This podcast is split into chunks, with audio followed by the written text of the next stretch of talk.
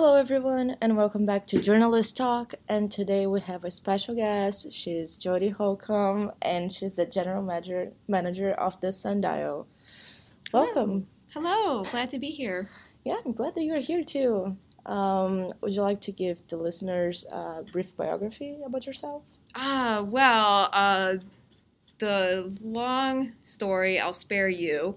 Um, but the short one is that I am actually I, I came to CSUN as an art major and I got my degree here at the university in art. But then an opportunity came up um, to work at the newspaper at that time as a production manager.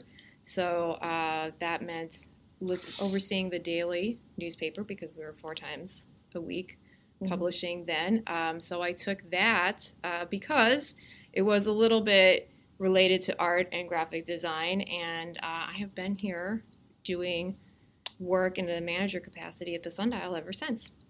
That's really interesting. And as a general manager, you just deal with the design part, or what is a man- uh, general manager? I bet like most people might not know uh, like this term.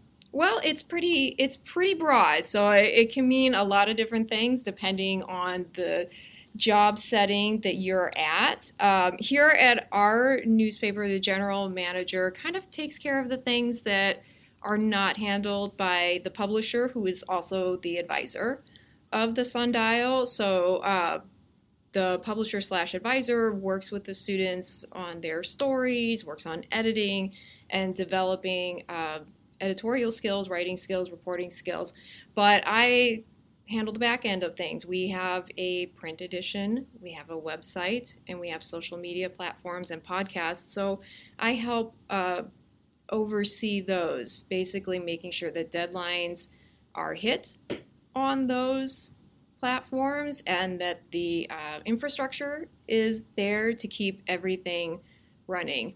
Um, a former colleague said that my job, in, in short, is basically to make sure that the trains run on time, and I think I have to agree with that. There's a lot of organizational and traffic management in there.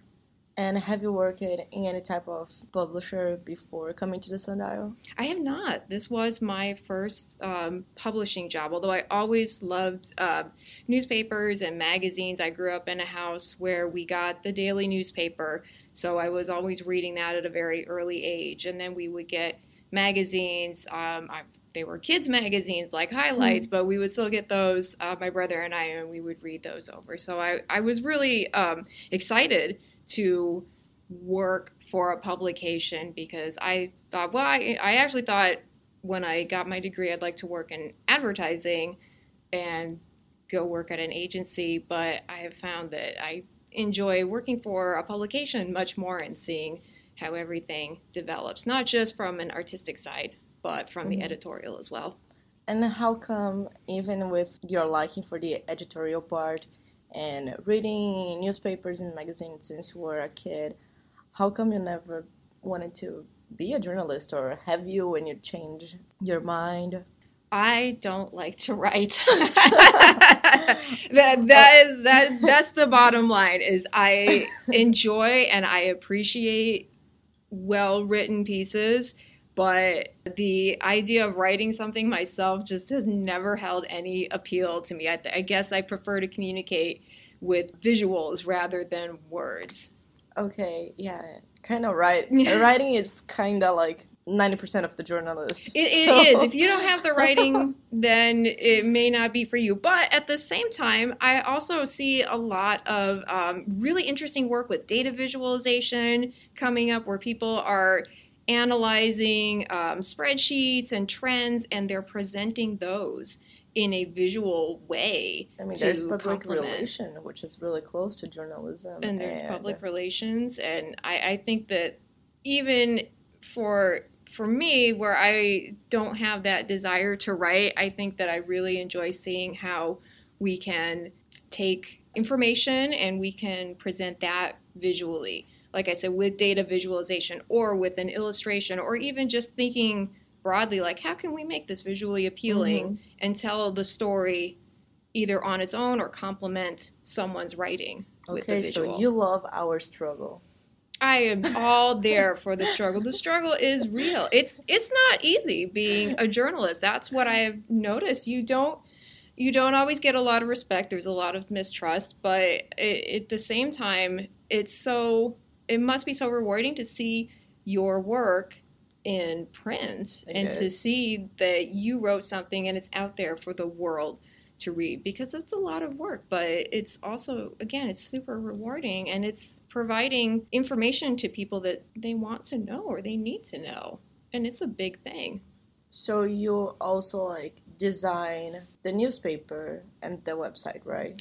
I work with a print editor and an online editor to kind of help them focus their ideas into a design. So I do training to get people up to speed. Uh, for the website, we use WordPress. So I will train people how to use WordPress and maybe how to do some basic HTML and CSS coding for the site to kind of amp up what's there. And then for the print version, we use Adobe InDesign and Photoshop and a little bit of Illustrator.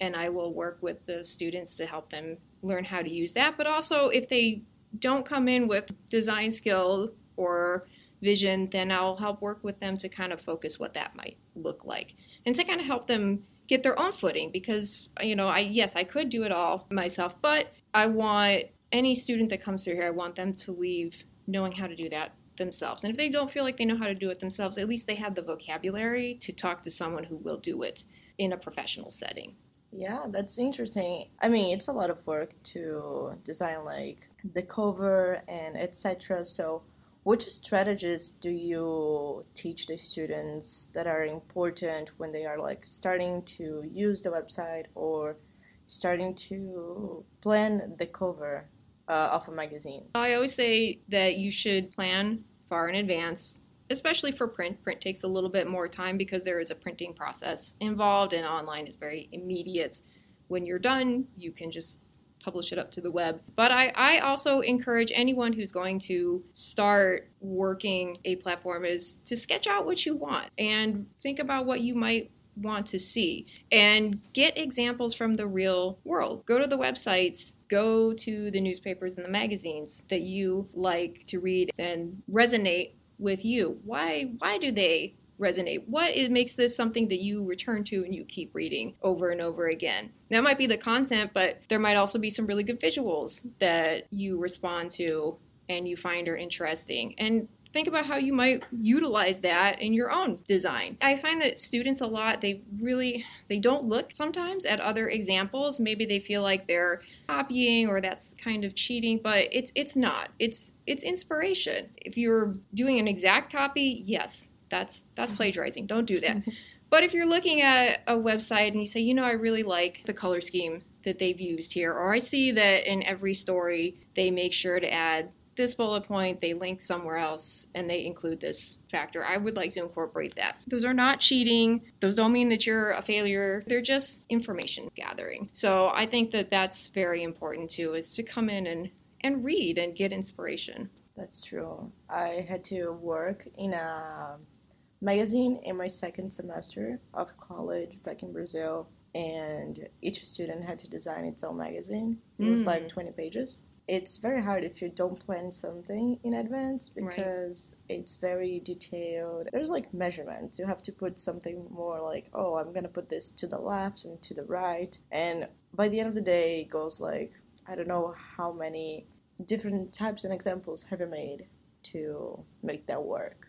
Yeah, yeah, absolutely. If you, if you come in and you're just gonna wing it from the beginning, you may not be as happy with the results as if you take a little bit of time to plan in advance. Um, and I bet with a lot of different people designing their own section, you probably came in with a wide variety of different looks, which is not a bad thing. It may be kind of interesting. You turn the page, you go, "This is completely different from the last one." For us, and what I try to teach in, in here is to be have a kind of a consistent look, not just from page to page, but maybe from issue to issue. They don't all have to look the same, but you kind of want to establish that when I pick up the sundial, I can expect this, this, and this. I will see this section and this feature and this type of article in the print magazine. and I go to the website, I will see this kind of story, I will be able to access this and always access this section and find out uh, find out my sports scores and find out what's happening around campus, those sorts of things. What's the main thing that they have to put in every issue of the, the magazine? Well, for our magazine, which we have just started this year, so we are still working out some kinks on it, but we are trying to, for our magazine, develop a community based theme for each issue. Uh, when we were a newspaper, because we published first, we were four times a week, and then we went to weekly. We would just report the news. So it would just be like picking up the LA Times, picking up the New York Times, and reading it and, and getting the latest and greatest information.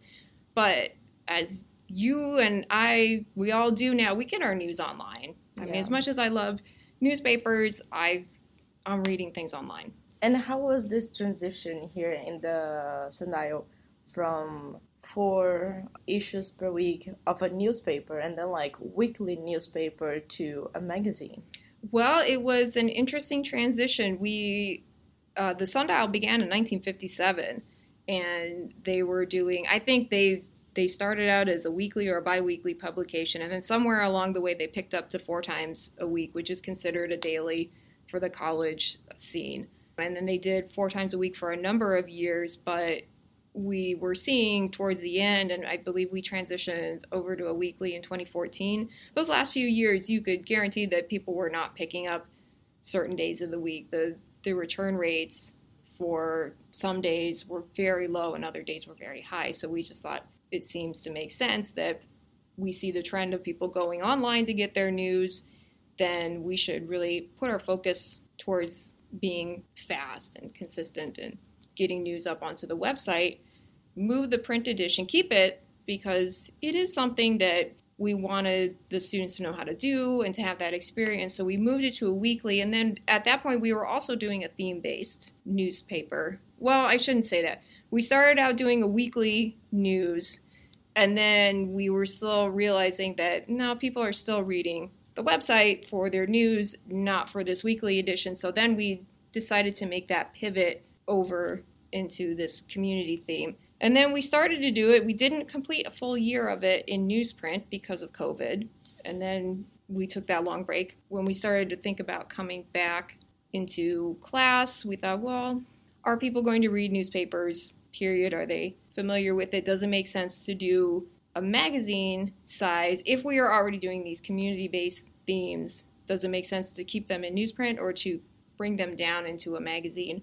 Format where we could have like a really nice cover and then we could have some deeper dives and it could be longer or with you know at least with the smaller size you would have if you write an 800 word story it takes up multiple pages instead of two yeah. on a big newspaper. So that that was the thinking behind that. And then we went to this again part of it is because of the longer time it takes to assemble a print product. So we went to this um, three week format, so we publish five times a semester. That's interesting. How about the website? What is the format that you guys need to follow? And how many times a day do you guys post on the website?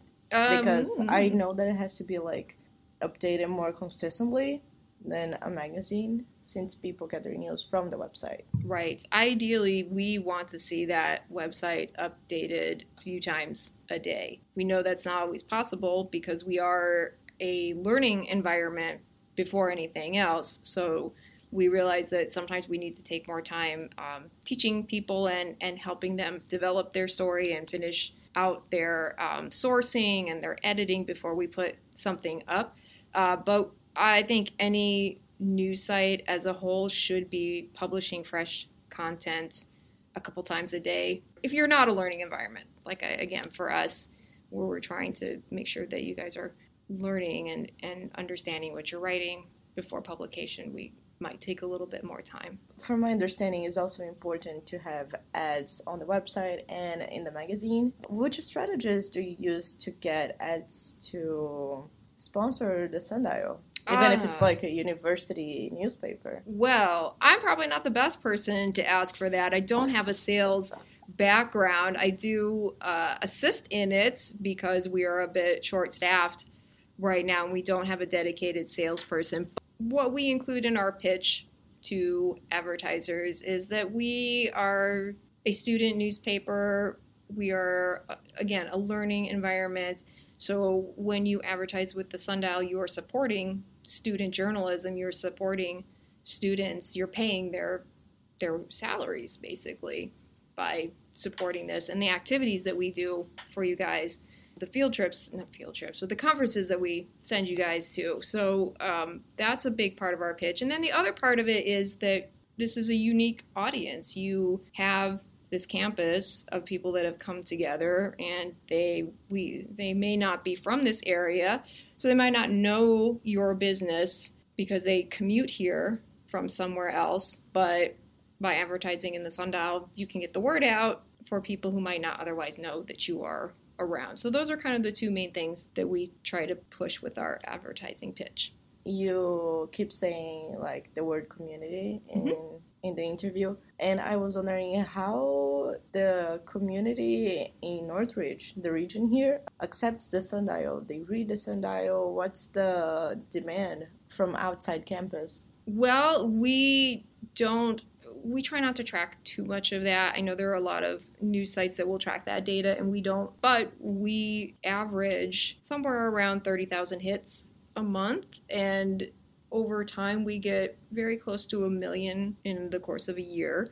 So I know that people are reading off campus. That can, that is not going to be just campus readers. So I think for us, it's important that we have leveraged our social media to push out our story. So I think that there is readership that is on campus, but I think there's a decent readership off campus as well because we do report on things in the area. We do report on things unique to Northridge. Do you guys also get any feedback from them like those contact us pages in the website or through the social media even We do. We will have people reach out and they will say, hey, this thing happened to me. Can I talk to you about it? Or they may, like, for example, right now we're in the mayoral race. So we have the mayoral candidates have been contacting us and, like, will you interview us or can we advertise with you or what can we do to get a message out? Which is, if you are getting those kind of things, I think that's interesting because that means that someone is reading your paper and feels like there is a readership there that they want to reach. yeah that's that's very important and really interesting to to know like there is a big reach outside campus because like we, we were talking this morning some people on campus are not reading the magazine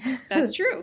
That's true. sometimes we put in the stands and it just gets old how would you motivate people that are listening us to keep up with the news I would say being informed about what is going on in your community and the world around you leads to curiosity. And that curiosity can be rewarded by putting yourself in the shoes of others. I think being well read leads to empathy and to understanding, but I also think it really enriches you as person. Um, I would encourage people to read things that they don't agree with, not just the things that interest them, but something you look at and go, ah, I don't know about that, but read it through. See for yourself rather than just not. We certainly get a lot of people who go, How could you write about this or that? Well, it's because this or that exists and we need to write about it. It is there.